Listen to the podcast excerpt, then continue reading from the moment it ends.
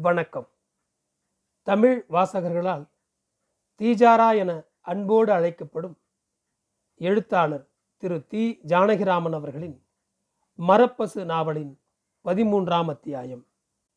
உன் பேர் என்னவோ பட்டாபிராமன். பட்டாபி பட்டாபின்னு கூப்பிடுவா கோபாலி மாமா. மாமா பட்டாபிராமான்னு ஒரு பாட்டு நன்னா பாடுவாளாம். எங்கள் அம்மா அதை கேட்டதுக்கப்புறம் அந்த பேர் தான் வைக்கணும்னாலாம் என்று ஐந்து வயது பையனைப் போல் மேல் விவரமும் சொன்னான் பட்டாபி. நீ கேட்டதில்லையோ அந்த பாட்டை? நான் பாட்டே கேட்கறது இல்லையே பிடிக்காதா? பிடிக்காதுன்னு இல்லை. எனக்கு ஒரு விஞ்ஞான ருசி தான் பாட்டிலே. அதுக்கு மேலே ஒன்றும் கிடையாது. அப்படின்னா? ஜலதரங்கம் வாசித்தா ஏன் கேட்குறா? சைக்கிள் மணியை ஏன் கேட்க மாட்டேங்கிறா எல்லாரும்? மிருதங்க வாசித்தா கேட்குறா? ஏன் நெல் புடைச்சா கேட்க மாட்டேங்கிறா? பாட்டு பாடினா கேட்குறா. குழந்தை எழுதா ஏன் கேட்க மாட்டேங்கிறா? புல்லாங்குழல் வாசித்தா கேட்குறா. கழுத கத்துனா ஏன் கேட்க மாட்டேங்கிறா? ஸ்வரம் பாடினா கேட்குறா. டைப் படித்தா ஏன் கேட்க மாட்டேங்கிறா? கடம் வாசித்தா கேட்குறா. ஜெட்கா வண்டி ஓடுற போது சாட்டை கம்பை ஆரக்காரில் கொடுத்தா ஏன் கேட்க மாட்டேங்கிறா? இப்படி யோசிச்சுட்டே இருப்பேன். பாடினா பிடிக்கும்னு இல்லை. பிடிக்காத ஒன்றும் கிடையாது. அதுதான் உங்கள் மாமா உன்னை இங்கே வந்து இருன்னு சொன்னாரா? உனக்கு என்ன தான் பிடிக்கும்? நான் டான்ஸ் ஆடுறேனே பிடிக்குமா? அதுவும் அப்படித்தான். எப்படி? டான்ஸ் ஆடினா பார்க்குறா தலையில் சும்மா வச்சுட்டு நெல் மிஷினுக்கு நடந்து போகிறவாளையும் காய்கறி மார்க்கெட்டுக்கு நடந்து போகிறவாளையும் ஏன் பார்க்க மாட்டேங்கிறா? அபிநயம் பிடிச்சா பார்க்குறா. கையையும் கண்ணையும் ஆட்டி உருட்டின்ட்டு எல்லாரும் பேசுகிற போது ஏன் பார்க்க மாட்டேங்கிறா? இதெல்லாம் யோசிச்சுட்டே இருப்பேன். கையை கொடு என்று வாங்கி குலுக்கினேன். எனக்கும் விஞ்ஞான ஆசை வந்துவிட்டது போல் இருந்தது. பசியாகவும் இருந்தது. உலை நீர் வைக்க உள்ளே போனேன். கோபாலி வந்தது. என்ன கதவெல்லாம் திறந்து போட்டிருக்க? என்று செருப்பை கழற்றி கொண்டே உள்ளே வந்தது. நான் தான் சாத்த மறந்து போயிட்டேன் மாமா. என்று சொல்லிக்கொண்டே அறையிலிருந்து வந்தான் பட்டாபி. ஓஹோ கிரகப்பிரவேசம் ஆயிடுதா? என்று அந்த அறையை நோக்கி போயிற்று கோபாலி. பையனும் போனான். தேவலையாடா நான் இவ்வளவு நன்னா இருக்குன்னு நினைக்கல மாமா. ஆமாம் மரம் காற்று பால்கனி படிக்க கூட மறந்து போயிடும் போல இருக்கே. கதவை சாத்தி வச்சுக்கோ. இங்கே யாராவது வந்து பேசிகிட்டே இருப்பா. நீயும் பேச்சு கேட்க வந்துடாதே. படிப்பு உண்டு நீ உண்டுன்னு கதவை சாத்திண்டிரு அம்மனி கூப்பிட்டா ஏன்னு கேளு. ஏதாவது வேணும்னா செய் படித்தவாள்லாம் வருவா. நீயும் அவளோட சரிக்கு சரி உட்காந்து ராவணான்னு எதையாவது பேச ஆரம்பிச்சிடப்படாது. பட்டாபி குனிந்து சரி என்கிற பாவனையில் மௌனம் சாதித்து கொண்டிருந்தான். அன்று ஞாயிற்றுக்கிழமை. சமையல் முடிந்ததும் பட்டாபி எங்கள் இருவரையும் உட்கார்த்தி வைத்து பரிமாறினான். பிறகு சாப்பிட்டான். மிச்சங்களை எடுத்து ஒழுங்கு பண்ணி வைத்தான். சமையலறையை சுத்தம் செய்தான். பாத்திரங்களை தேய்க்க மொட்டை மாடி தாழ்வாரத்தில் கொண்டு போட்டான். தன் அறைக்கு போய்விட்டான் ஏழு எட்டு நாள் அவன் இருக்கிற இடம் தெரியவில்லை. விடியற்காலையில் நான் எழுந்திருக்கும் போது காஃபி தயாராக இருக்கும். இட்லியோ தோசையோ வார்த்து எனக்கும் கொடுத்து தானும் சாப்பிட்டு ஏழு மணிக்கு வீட்டை விட்டு கிளம்பி விடுவான் திரும்பி அந்தி வேலைக்கு வருவான். சாப்பிட்டு விட்டு பச்சையப்பனுக்கு பாத்திரம் தேய்க்க போட்டுவிட்டு அறைக்கு போய் விடுவான் இரவு பனிரெண்டு ஒரு மணி என்று அவன் அறையில் விளக்கு எரிந்து கொண்டே இருக்கும். யாராவது வந்திருந்தால் வெளியே வரமாட்டான். நேரமாகிவிட்டால் காலளம்ப போவது போல் பின்பக்கம் போவான். நான்காவது நாள் இவாளும் சாப்பிட போறாளா? என்று இரண்டு பையன்கள் உட்கார்ந்து பேசும்போது கேட்டான். நோனோ நேரமாயிடுத்து நாங்கள் போகணும் என்று இருவரும் எழுந்தார்கள். மணி அப்போது பத்து. நேரமாயிடுதே. சாப்பிட்டு போகிறதுனா நான் ஏதாவது தயார் பண்ணி விடுறேனே என்று கேட்டுக்கொண்டே என்னை பார்த்தான். நோனோ என்று இருவரும் மாடிப்படி இறங்கினார்கள். கோபாலி பாடும். அவன் வெளியே வரமாட்டான். நான் கற்றுக்கொள்வேன். தலை காட்ட மாட்டான். வேலையா வந்து கட்டை தட்டுவார். வரமாட்டான். நான் மாடி எதிர ஆடுவேன். வரமாட்டான். மூன்று நான்கு மாதமாகிவிட்டது. அவனோடு பேசக்கூட முடியவில்லை. கோபாலி வந்து பாடிவிட்டு பானம் செய்து சாப்பிட்டு பேசிவிட்டு தூங்கும். பட்டாபி இருக்கிற சுவடு தெரியாது. ஒரு மணி வரையில் வெளிச்சம் தெரியும். கோபாலிக்கு ஒரு நாள் சங்கோஷம் வந்து விட்டார் போல இருக்கிறது. இரவு பதினோரு மணி இருக்கும். விளக்கு எறிவதை பார்த்து அந்த பக்கம் போயிற்று. ஏண்டா பட்டாபி? ரொம்ப நாழி ஆயிட்டா போல இருக்கே. இன்னும் படுத்துக்கலே? என்று கேட்டது. சரி மாமா மறுகணம் விளக்கு அணைந்து விட்டது. ஒரு நிமிஷத்திற்கெல்லாம் லேசாக குரட்டை கேட்டது. மறுநாள் மாலை கோபாலி வரவில்லை. கச்சேரிக்கு வெளியூர் போயிருந்தது. பேச்சு நட்புகளையும் காணவில்லை. பட்டாபியை கூப்பிட்டேன். என்ன? என்றான் வந்து நின்று. நேற்று ராத்திரி மாமா தூங்கலையான்னு கேட்டார். சரின்னு விளக்க அணைச்சேன் உடனே குரட்டை சத்தம் கேட்டதே. ஆமாம். உடனே தூங்கி போயிட்டியா? ஆமாம். எப்படி தூங்க முடியும்? முடியும் மாமி. சாரி. என்று தயங்கிவிட்டு முடியும். இன்னும் என்னை பார்த்தா மாமி மாதிரி தான் இருக்கா? அதான் சாரி சொன்னேனே. எப்படி உடனே தூங்குற நீ? வேலை இருந்தால் செஞ்சுட்டே இருப்பேன். மூணு நாலு நாள் கூட தூங்காமல் வேலை செய்வேன். வேலையை நிறுத்தினேன்னா உடனே தூங்கிடுவேன். வேலை இல்லாட்டாலா வேலையை நிறுத்தின உடனேயா? வேலையை நிறுத்தின உடனே எனக்கு நம்பவே முடியலையே.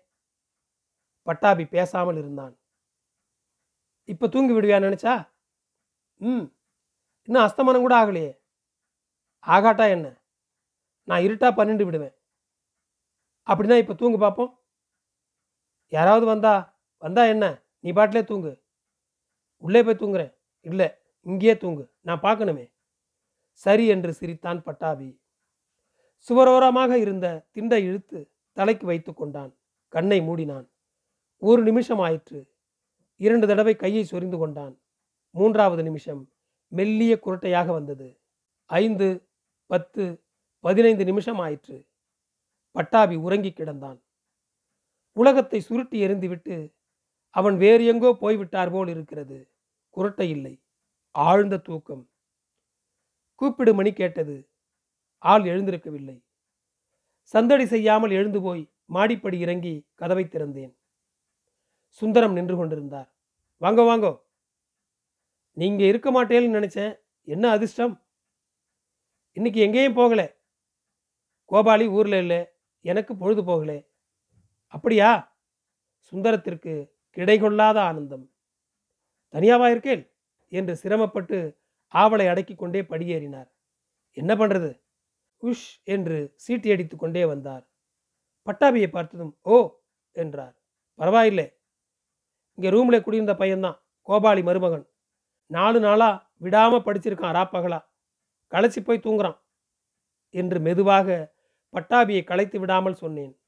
அப்பன்னா அங்கே போய் பேசுவோமே என்று கண்ணை இடது பக்கத்து அறை பக்கம் காட்டினார். அங்கே இரட்டை கட்டிலோடு மூன்று நாற்காலிகளும் உண்டு. சரி நாற்காலியில் உட்கார்ந்ததும் ரெவி படிச்சிட்டியா? என்றார். படித்தேனே என்னை பற்றி எனக்கே இவ்வளவு தெரியாது. நிறைய எழுதியிருக்கேலே. நான் வெறுமே எழுதலையே. என்னுடைய ஞானம் எழுதலையாதே. இடது மார்பில் கையை வைத்து இது என்றார். ஹிருதயம் வலது பக்கம் இருக்குன்னா ரமண மகரிஷி எல்லாரும் சொல்றா? என்றேன். அவருக்கு இந்த பக்கம் இருந்து இங்கே வந்து இப்படி உட்கார்ந்தார்னா அப்படியே இழுத்திருக்க மாட்டாரா? இந்த மாதிரி சஞ்சலப்பட்டுண்டா உட்கார்ந்திருப்பார். எனக்கு இஷ்டம் இருந்தா தானே நான் இழுபட்டிருப்பேன் என்றேன். சுந்தரத்திற்கு பத்திரிகை ஆபீஸில் துணை ஆசிரியர் தொழில் கோபாலிக்கு நெருங்கிய சிநேகம். நெருங்கிய சிநேகத்திற்கு இரண்டு நினைக்கிறதே என்று எனக்கு வருத்தம் இல்லை அந்த தொழிலுக்குள்ள ஒரு சின்ன அடிமைத்தனம். இதனிடம் சற்று தூக்கலாக இருந்ததுதான் எனக்கு குமட்டிற்று. கூப்பிட்ட இடத்திற்கு தன் சிவப்பு இரட்டை நாடி உடலையும் மாட்டளவுக்கு இரட்டித்த தாடை சதையையும் சுமந்து கொண்டு போகும். மற்ற பேர் இரண்டு கண்ணாடி சாப்பிடுவதற்குள் காணாதது கண்டது போல ஐந்தாறு கண்ணாடி விஸ்கியை விழுங்கிவிடும். சாப்பிடும் கண்காணிப்பு சுழன்று என்று அடித்தொண்டையோடு தொட்டதற்கெல்லாம் சிரிக்கும். சிரிப்பதற்காகவே வந்திருப்பது போல் சிரிக்கும். சற்று யோசித்து பார்த்தபோது இது கூட அடிமைத்தனமாக படவில்லை என்னை பற்றி மூன்று தடவை கைலாச சிகரத்தில் தூக்கி வைத்து எழுதியதற்காக கோபாலி குப்பி குப்பியாக ஊற்றியிருக்கிறது. வேறு கேள்வி என்னை அரித்து கொண்டிருந்தது. இதற்கு என் மீது சபலம் வர என்ன காரணம்? என் அழகா வயசா கவர்ச்சியா பேச்சா? அதெல்லாம் இருக்கவே இருக்கிறது. அதற்காக இந்த சுந்தரம் சபலப்படுவானேன். ஒரு இருபத்தி மூன்று வயது பெண்ணை பார்த்து சபலப்பட தனக்கு இருக்கிற தகுதி என்ன என்று இது ஏன் யோசிக்கவில்லை? கட்டிலம் வயதா? வயது ஐம்பது இருக்கும். குடித்து குடித்து மனசில் உள்ள சத்துவம் கூட சருகி போன உடம்பு. இதன் மனைவி நல்ல அழகு. அதுவும் எனக்கு ஒரு தடையாகப்படவில்லை புருஷன் பெண் இரண்டு பேருக்குமே தன் கண் தான் பெரிது. எனக்கு கூட பட்டாபியை கண்டால் பிடித்திருக்கிறது. எந்த பெண்ணும் அப்படி லேசாக அவனை பிடித்திருக்கிறது என்று சொல்லிவிட மாட்டாள். சுந்தரத்தின் மனைவி அழகாயிருந்தால் அதற்கு அவர் என்ன செய்ய முடியும்? அவரை எதற்காக அது கட்டி போட வேண்டும்? சுந்தரம் தனக்கு என்ன தகுதி என்று ஏன் கேட்டுக்கொள்ளவில்லை கோபாலியை விட சத்துவசாலி என்று தன்னை கணித்து கொண்டு விட்டதா? இல்லை தான் சபலப்படுவது ஒன்றே தனக்கு தகுதி என்று முடிவு செய்து விட்டதா? என்னை பற்றி எழுதியதற்காக என்னிடம் நன்றி கேட்கிறதா? கொஞ்சம் சிரிப்பு கூட வந்தது. சுந்தரத்தை பார்த்து இல்லை என்னை பார்த்தே. சுந்தரம் தட்டி காண்பித்தார் போல இந்த இருதய விஷயத்தை இப்படி ஆற அமர புத்தியில் போட்டு புரட்டி கொண்டிருந்ததை நினைத்து என் தகுதியை பற்றியும் நினைத்தேன். எனக்கு சுந்தரத்தை தொடக்கூட பிடிப்பதில்லை.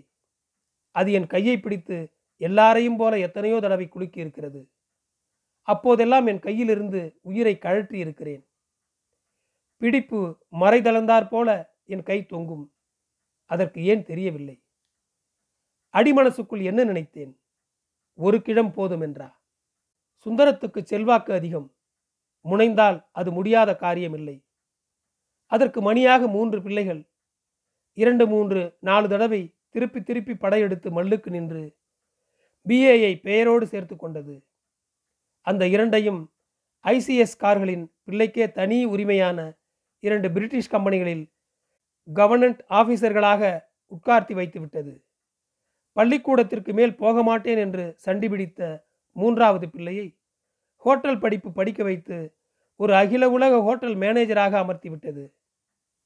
இரண்டாம் உலக யுத்தத்தை பற்றி எண்பது பக்கத்தில் ஒரு புத்தகம் எழுதி யார் யாரையோ பிடித்து ஒரு அகில இந்திய பரிசு வாங்கிவிட்டது. சங்கீத சர்ச்சை மண்டபங்களில் முன்னால் போய் உட்கார்ந்திருக்கும் சங்கீத வித்வான்கள் பரிதாபகரமாக அதை பார்த்ததும் குழையும். கோபாலி ஒன்றுதான் அதை பார்த்து வயிற்றை பிடுங்குவது போல ஏதாவது சொல்லும். போன வருஷம் டிசம்பர் குளிரில் சங்கீத விழாவின் போது சுந்தரம் கோட்டு நிஜார் இல்லாமல் வேட்டியும் பட்டு சட்டையும் மேலை ஒரு ஜரிகை போட்ட மைசூர் சிவப்பு கம்பளியை தலைக்கு போர்த்தி கொண்டு கச்சேரிக்கு வந்து கொண்டிருந்தது. வெளியே சிஷ்ய சிநேகித ஜமாவுடன் நின்று கொண்டிருந்த கோபாலியை பார்த்து என்ன சௌக்கியமானா? என்று அருகே வந்தது. நானும் நின்று கொண்டிருந்தேன். கோபாலி அடையாளம் தெரியாதது போல யாரு? என்றது. நான் தானா? சுந்தரம். அடடே! சுந்தரமா? என்ன இது? பெரிய மன்சாலாத்து கம்மண்டாட்டி மாதிரி போர்வை முக்காடெல்லாம்? என்று சிரித்தது சுந்தரம். உள்ளே நெருப்போ நீரோ? நான் அதை கூட நினைத்து பார்த்ததுண்டு. அந்த கோபத்தை தான் இப்படி காட்டுகிறதா? இரண்டு மாதங்களுக்கு முன் மயிலாப்பூர் கோவில் உற்சவத்தில் கோபாலி பாடியதை பற்றி பேசத் தொடங்கினேன். சுந்தரம் ம் ம் ஆமா ஆமாம். அது தனி வியாக்தியானா? அது மேதன்னா? என்று மனசோடு சம்பந்தப்படாமல் என்னென்னமோ சொல்லி கொண்டிருந்தது. என் கண்களை பார்த்து கொண்டிருந்தது. என் பேச்சு அதன் காதில் விழுகிறது. ஆனால் காதுக்குள் போகவில்லை. நீ மாத்திரம் என்ன? ஒரு ஐட்டத்தை முடிச்சுட்டு உள்ளே போறியே. ஐட்டம் ஆடுறது இருக்கட்டும். ஆனால் உள்ளே போகிறது எப்படின்னு யாராவது தெரிஞ்சுட்டுருக்காளான்னு ஒரு கேள்வி. உன்னை பார்த்தப்பறம் கேட்க தெரிஞ்சுட்டேன். ஸ்டேஜில் ஆடுறாப்புல ஸ்டேஜுக்கு வர்றது ஒரு ஆர்ட் இல்லையோ அதை விட ஸ்டேஜை விட்டு லிங்க்குள்ளே போகிறது ஒரு பெரிய சாதனை இல்லையோ? இதை ஒருத்தருமே நினச்சி பார்த்ததில்லைன்னு நினைக்கிறேன். இப்படி ஒன்று இருக்க முடியும். இதனாலே ஒரு தாக்கு இருக்கும்னு எனக்கு பட்டது கிடையாது. உன்னோட எக்ஸிட்டை பார்க்குற வரையில். அதை நினச்சா எப்படி இருக்கு தெரியுமோ? எப்படி எனக்கு வந்த இம்பாக்டை சொல்லுவேன்? ராமன் அனுமாருக்கு சொன்னா போல சொல்லட்டுமா? என்று எழுந்து வந்து என்னை கட்டி கொண்டது. நான் எதிர்பார்க்கவில்லை. அது விடவில்லை. No no. எனக்கு அதெல்லாம் பிடிக்காது. விடுங்கோ. நான் ஒருத்தர்கிட்டவும் இந்த மாதிரி ஒரு உணர்வு கொண்டதே இல்லை. வேண்டாம். இது உங்களுக்கு பழக்கம். நீ சொல்கிறது புரியல. விட போறலா இல்லையா இப்போ நீங்க? என்று மெதுவாக மூன்றாம் காதில் விழாமல் கமறினேன். மறுகணம் என்ன ஆயிற்று என்று தெரியவில்லை. இரண்டு கைகள் சுந்தரத்தை புஜங்களில் பிடித்து தாக்கின. காந்த தூக்கி போல் இருந்தது. பெரிய பொம்மையை தூக்குவது போல் தூக்கி ஹாலுக்குள் கொண்டு போய் விட்டான் பட்டாபி. இங்கிலீஷில் சொன்னான் இப்போ உங்களுக்கு என்ன ப்ராப்ளம் சார் எனக்கு திகைப்பாக இருந்தது. எப்படி அப்படியே தூக்கி கொண்டிருக்கிறான்? பட்டாபி இந்த பெரிய கணத்தை சொல்லுங்கள் சார். மாடிப்படிலேருந்து கீழே போடட்டுமா? இல்லை பின்பக்கத்து மொட்டை மாடி கட்ட சுவர்லேருந்து போடட்டுமா? என்றான். விடு சொல்கிறேன் பட்டாபி என்ன இது? விடு அவரை. என்று கேட்டதும் கேட்காததுமாக இறைந்தேன். சாரி. சுந்தரத்தின் கால் தரை தட்டிற்று. என்ன பட்டாபி? அவர்கிட்ட மன்னிப்பு கேட்டுக்கோ. எக்ஸ்கியூஸ் மீ சார் நான் என்னவோ தவறாக நினச்சிட்டேன். கையெழுத்து மறைகிற நேரம். ஹாலில் முக்கால் இருளில் கூடியிருந்தது. தூக்க கலக்கம் சார். என்னமோ ஏதோன்னு பயந்து போயிட்டேன் என்றான் பட்டாபி. நான் வரேன் என்று வெளியே போனார் சுந்தரம். கதவை தாழ்பால் போட்டு வா என்றேன். பட்டாபி கீழே போய் திரும்பி வந்தான். அவசரமாக நடந்துவிட்டேன் என்றான். நீ சரியாகத்தான் நடந்துண்டே. நான் செஞ்சது சரியா? என்று ஆச்சரியமாக என்னை பார்த்தான். ரொம்ப சரி. அப்போ என்னையே விட சொன்ன அவரே? இதுதான் மனசில் ஒன்று வெளியில் ஒன்றுங்கிறது. பயமுறுத்தினதோடு போகிறோம் எப்படி போகிறோம் அவருக்கு ஞாபகம் இருக்கும்படியாக ஏதாவது செஞ்சிருக்க வேண்டாமோ? நீ தூக்குனியே எலக்ட்ரோ மேக்னெட் மாதிரி. அது எனக்கே ஞாபகம் இருக்கும். நீ எப்போ முழிச்சுண்டே? அஞ்சு நிமிஷம் இருக்கும். முழிப்பு கொடுத்து பார்த்தேன். பொழுது விடிஞ்சிடுத்துன்னு நினச்சிட்டு இருந்தேன். அப்புறம் பார்த்தா பட்சி கத்தலை. பிள்ளையார் கோயில் மணி வேற கேட்டுது. அப்புறம் யாரோ பேசுகிறாப்புல இருந்தது.